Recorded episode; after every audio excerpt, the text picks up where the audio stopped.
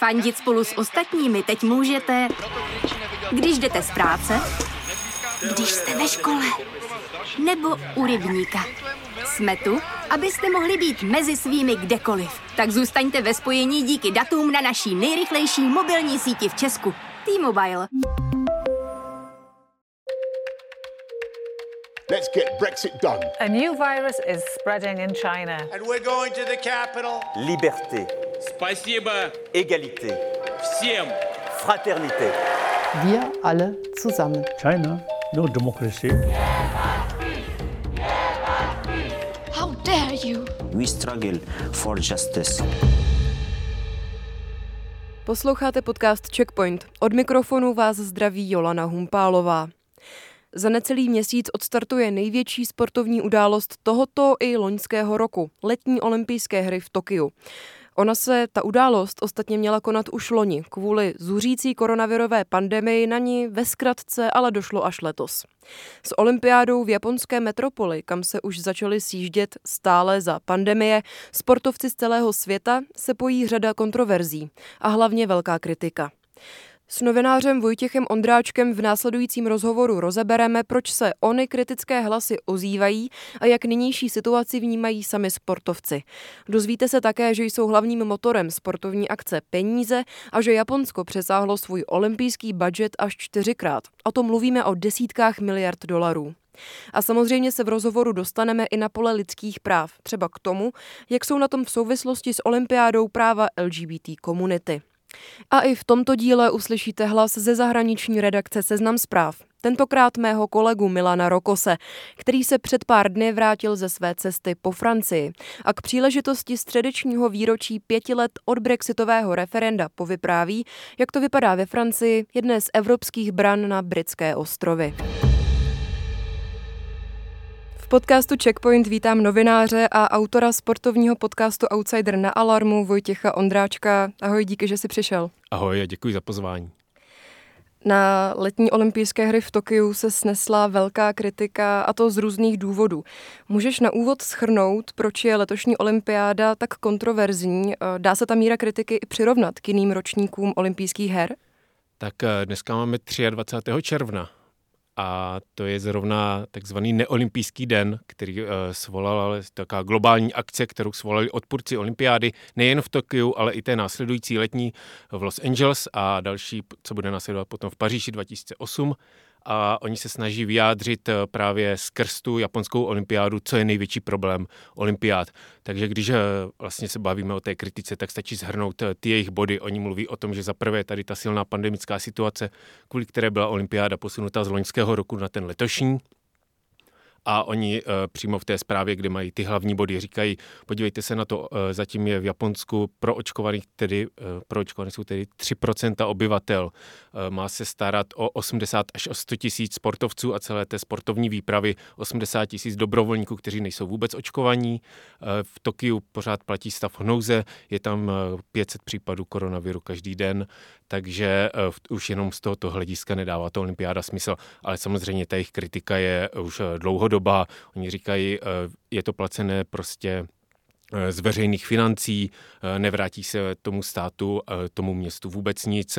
Kvůli pandemii bylo to velké rozhodnutí japonského olympijského výboru o tom, že se nebudou účastnit vůbec žádní zahraniční turisté. Ten hlavní důvod, proč si Japonsko bralo olympiádu, byl skvostný nápad Shinzo Abeho, že nakopnou tu chřadnoucí japonskou ekonomiku tím, že v tom roce 2020, v tom loňském, kdyby všechno vycházelo jak mělo, tak mělo Japonsko v celém tom roce navštívit 40 milionů turistů. Kvůli olympiádě a potom takzvané jako postolympiádě po té propagaci ve světě. To se vůbec nestane. Tím pádem vlastně ty částky, které narostly, a myslím, že se k tomu ještě dostaneme, nedávají vůbec smysl z ekonomického hlediska a ani z lidského. Další problém je, že policie obsazuje parky, vlastně vyhání bezdomovce a lidi bezdomova. Jsou tam dokonce i případy lidí, kteří kvůli stavění nových olympijských aren přišli o domov kvůli olympiádě už po druhé v životě.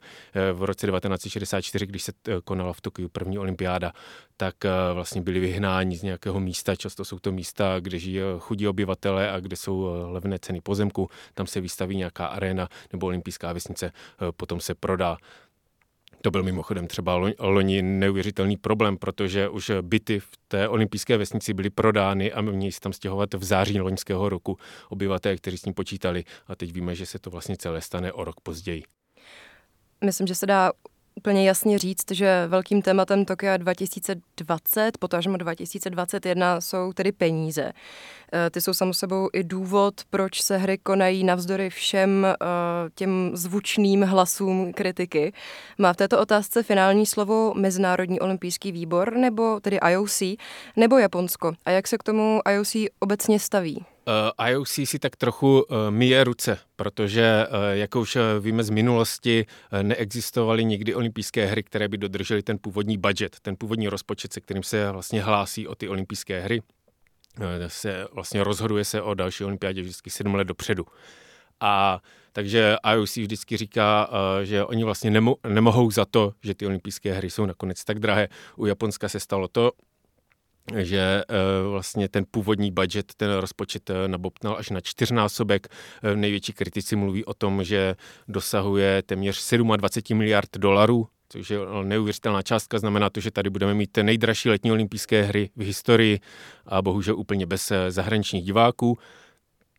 Další věcí samozřejmě je, že v té částce je asi tak polovina se týká stadionu a další polovina se týká infrastruktury, takže nemůžeme jenom tak kriticky říct, že všechny ty peníze se utratily jenom za sportovní záležitosti, ale kromě vlastně olympijské hry trvají 16 dnů, vyplatíte, potom bude paralympiáda, ale tam si ty částky a všechny ty okolnosti okolo jsou opravdu jako minimální, takže se bavíme o 16denní sice mega události, která má neuvěřitelnou sledovanost, poslední olympijské hry, a to byly ještě zimní, sledovalo 3,5 miliardy lidí, takže nemáte žádnou událost, která by zajímala tolik lidí na světě, ale zároveň máte takovouhle částku, která samozřejmě nedosahuje toho hrůzného 50 miliardového rozpočtu v ruském Soči, ale je to celé jako vlastně na dluh. Ten důvod, proč si bralo Japonsko vlastně olympiádu, když se teď k tomu dostaneme, tak v roce 2011 přišla jaderná katastrofa ve Fukušimě v důsledku tsunami. Tsunami poničilo velkou část Japonska. Ekonomika na tom byla velice jako bídně, nebo prostě nerostla, neměla ten ekonomický růst, takže ucházet se o olympiádu v roce 2013 dávalo smysl ve všech směrech. Bude to rekonvalescence země, stejně v roce jako 64 se ukáže prostě celému světu, že je v pořádku. Toto nenastává, protože ta obnova vlastně země v důsledku té tsunami nebyla taková.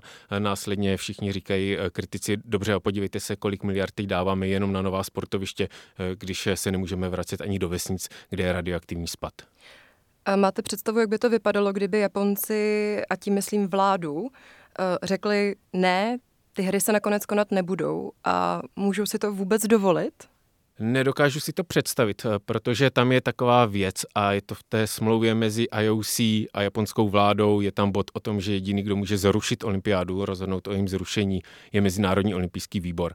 On mimochodem byl ten, kdo musel svolit k tomu posunutí z loňského roku na ten letošní. Vůbec se k tomu neměl. Jde o to, že IOC vlastně nepotřebuje se zatěžovat těmi lokálními problémy. To je vlastně záležitost té pořadatelské země. Oni navíc prodávají televizní práva, je nezajímají lokální diváci, je nezajímají vlastně zahraniční turisté, to opět padá jako na bedra doslova té pořadatelské země. Pokud by tedy došlo k tomu, že a už se dokonce, a to je poměrně jako problematické, už se nejen z japonské vlády, ale i od samotných organizátorů ozývají hlasy, že to nebyl dobrý nápad a že si naběhli skutečně do něčeho, vlastně v čem neví, jak dopadnou, topí se tam peníze, ale nemohou z toho vyskočit, tak vlastně se dostáváme do bezprecedentní situace, kdy možná to bude první pořadatelská země, která ani nechce pořádat olympiádu. Už jako co víme je, že to je první země, která má historicky nejmenší podporu olympiády, kterou dělá, protože 80% Japonců v posledním průzkumu řeklo, že vůbec nechce ty olympijské hry a klidně ať si zruší teď hned. Ale olympiáda je pro Japonsko důležitá i kvůli geopolitické situaci v regionu. Za rok se konají hry, zimní olympijské hry v čínském Pekingu. Jak tohle spolu souvisí?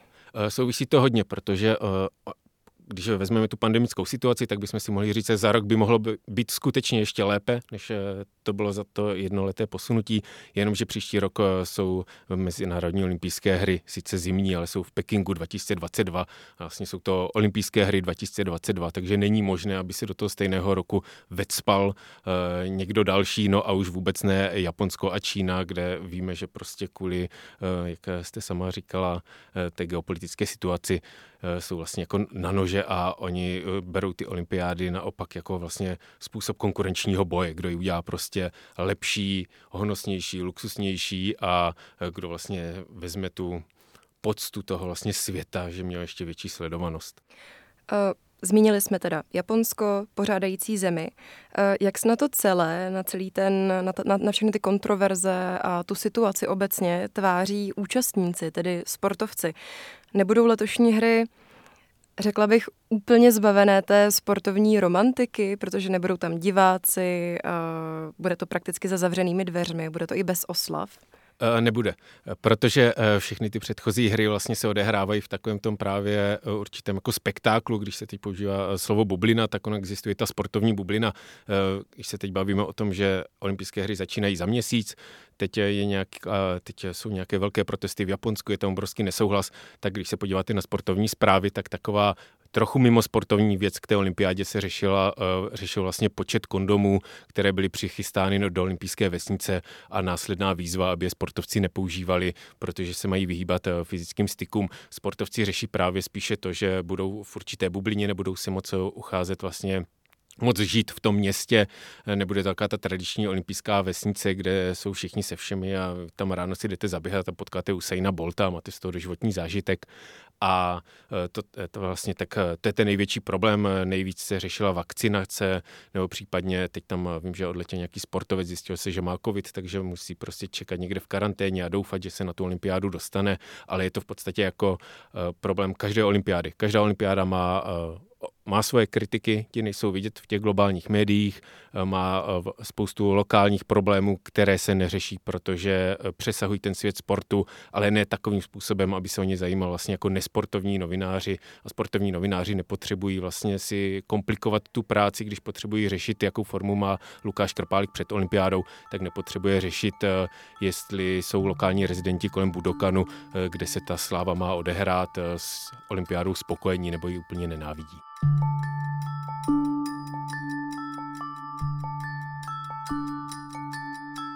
Tohle je podcast Checkpoint. Než se pustíme do druhé části rozhovoru, v níž se zaměříme zejména na vztah olympijského výboru s otázkou lidských práv, připravili jsme si pro vás krátký exkurs do Francie. Kolega Milan Rokos navštívil různá místa, třeba Calais nebo vinařskou oblast Bordeaux a v následujícím příspěvku popíše, jak se Brexit, odchod Velké Británie z Evropské unie, Francie dotkl. V severofrancouzském přístavu Calais trpí brexitem určitě nejvíc rybáři. Šéf tamní obchodní komory, pan Lavalé, mi řekl, že jsou opravdu rozčilení, protože jim Angličané brání lovit v britských výsostných vodách, kde byli dlouhá léta zvyklí lovit.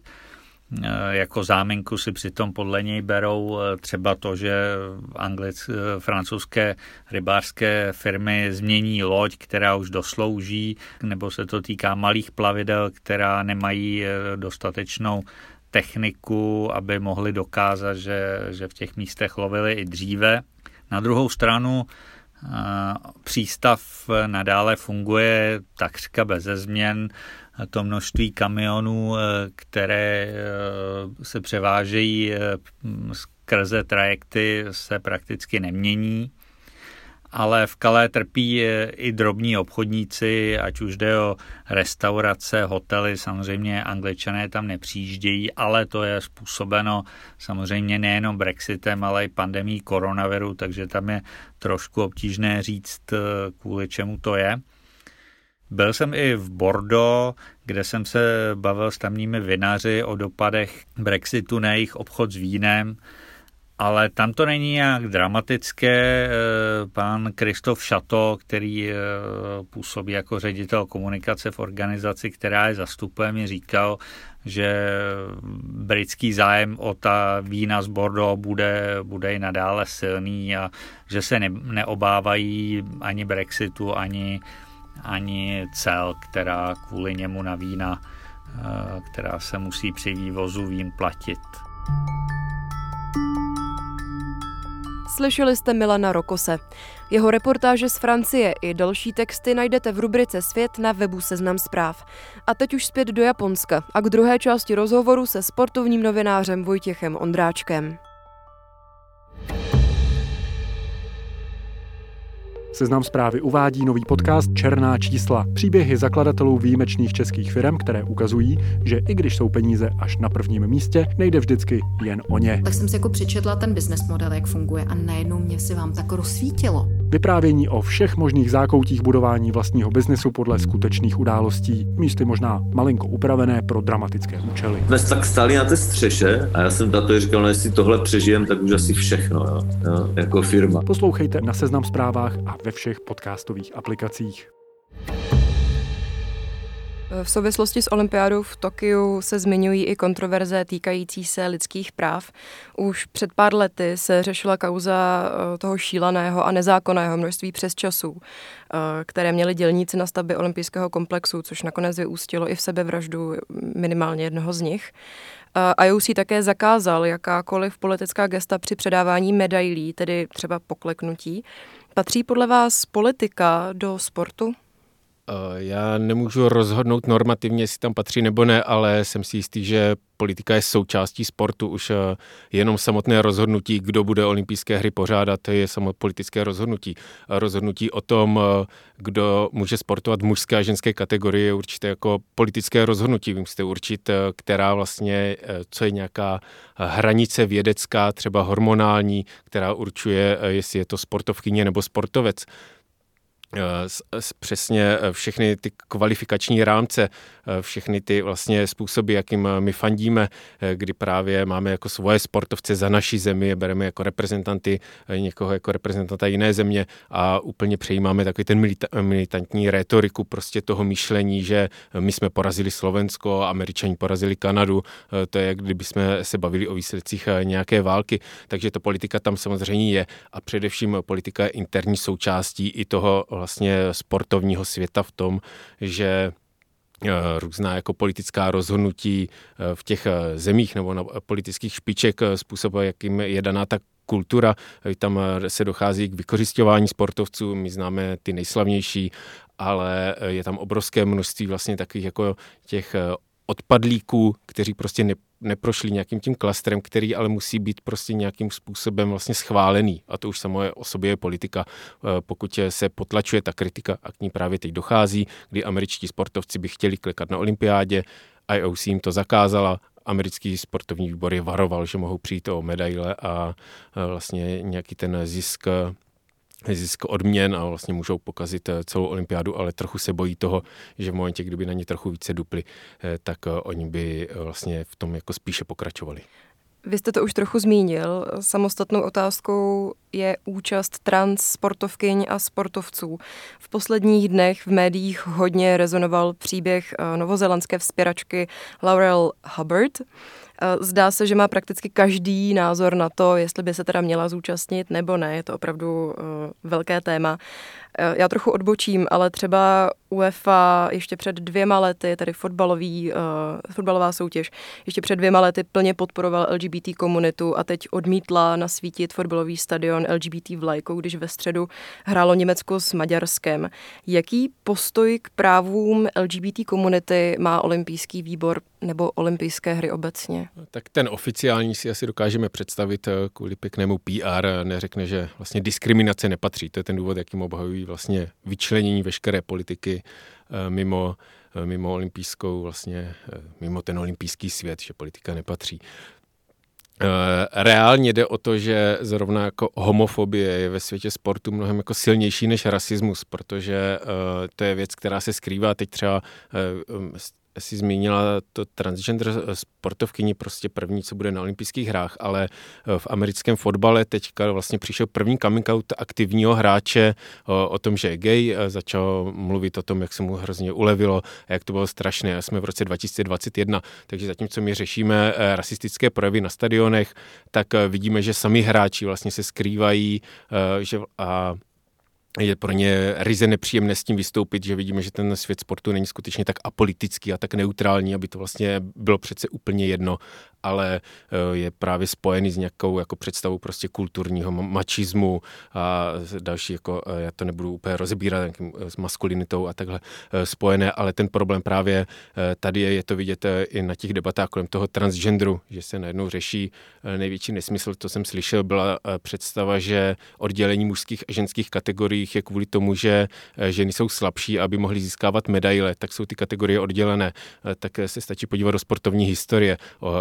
Svět sportu byl vlastně jako mužský a ženám byl zakázán přístup, takže oni si museli různým způsobem vybojovat právě třeba tou navzdory olympiádou, která byla právě před 100 roky, typ jenom čistě ženskou, která nakonec konkurovala té čistě mužské natolik, nebo kde bylo dovoleno pár sportovkým, že jim nakonec umožnili teda mít spoustu vlastních disciplín a být s nimi dohromady. Takže ta otázka opravdu hodně komplexní a vidět, že je taky výsledek nějakých politických bojů a rozhodnutí. My jsme teď v Checkpointu kriticky nahlédli na nadcházející olympiádu, ale na závěr, jak letošní letní olympijské hry se vším, co jsme zmínili, i s tou pandemií, budou vlastně vypadat a co od nich ty sám očekáváš? Tak z nějakého jako objektivního hlediska typického českého diváka budou vlastně skvělé jako vždy. On tam bude prostě ten zahajovací ceremoniál, my uvidíme vlastně strašně moc disciplín, takže člověk ani nestíhá mít nad tím nějaký jako nadhled, je rád, že vidí spoustu sportu, které vůbec nezná, může zafandit těm českým sportovcům, budou tam určitě jako zázračné výkony, velká překvapení, takže z tohoto hlediska to proběhne všechno hladce. A co já vidím jako ten problém, bude potom, že když se celý ten cirkus vlastně zbalí a odjede pryč a objeví se příští rok v Pekingu, tak problém bude to, co zůstane v Japonsku, a to je obrovský vlastně jako dluh, obrovská vlastně nechuť vlastních obyvatel teď jako k rozhodnutí vlády, a myslím si, že to může spíš nastojit nějakou i politickou krizi, protože vlastně součást jako i toho ekonomického dluhu a toho jeho obhajování je především spoura mladých, která vlastně s tou olympiádou spojený. Je to poprvé vlastně, kdy mladé lidi nezajímá olympiáda, už ji berou jako něco přešlého a mladým lidem nestačí, že tam dáte skateboardovou disciplínu nebo e-sporty a řeknete si, to bude skvělé, nám se zvedne sledovanost o dalších 10 milionů navrch, takhle to nefunguje. Spíše jsme svědky podle mě už nějaké jako přelomu v tom, že tyto velké megaudálosti sportovní patří trochu do nějaké jako jiné éry a ta se bude muset buď jako prosadit nebo udržet, ale určitě bude čelit velkým tlakům na to, aby se minimálně ve velkém změnila. Hostem Checkpointu byl novinář Vojtěch Ondráček. Díky za rozhovor. Jo, já moc děkuji za pozvání. To je z dnešní epizody Checkpointu vše. Napište nám, jestli olympiádu sledujete, případně jak nahlížíte na nynější ročník letních olympijských her. Budeme za vaše připomínky a názory moc rádi. Kontaktovat nás můžete na audio@cz.cz nebo na Twitteru. Označte nás pod hashtagem Checkpoint_Joleva.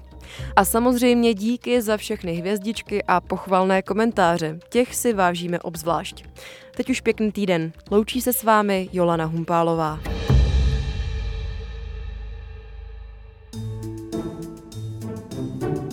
Zprávy z Česka i zahraničí, z biznesu i ze sportu. Přihlaste se k odběru našich newsletterů a vaše e-mailová schránka bude vždy plná zajímavého čtení. Každý večer od pondělí do pátku posíláme Tečku. Chytrý souhrn toho nejdůležitějšího z aktuálního dění a výběr článků Seznam zpráv. Žijete fotbalem? Čtěte newsletter Notičky Luďka Mádla, fotbalového experta Seznam zpráv, o zákulisí českého fotbalu a sportu. Kdo šel nahoru a kdo dolů? V pátek posíláme Cash Only, kde Martin Jašminský a Zuzana Kubátová komentují pohyby na české biznesové scéně. Přihlaste se k odběru newsletterů na seznamzpravy.cz/newslettery.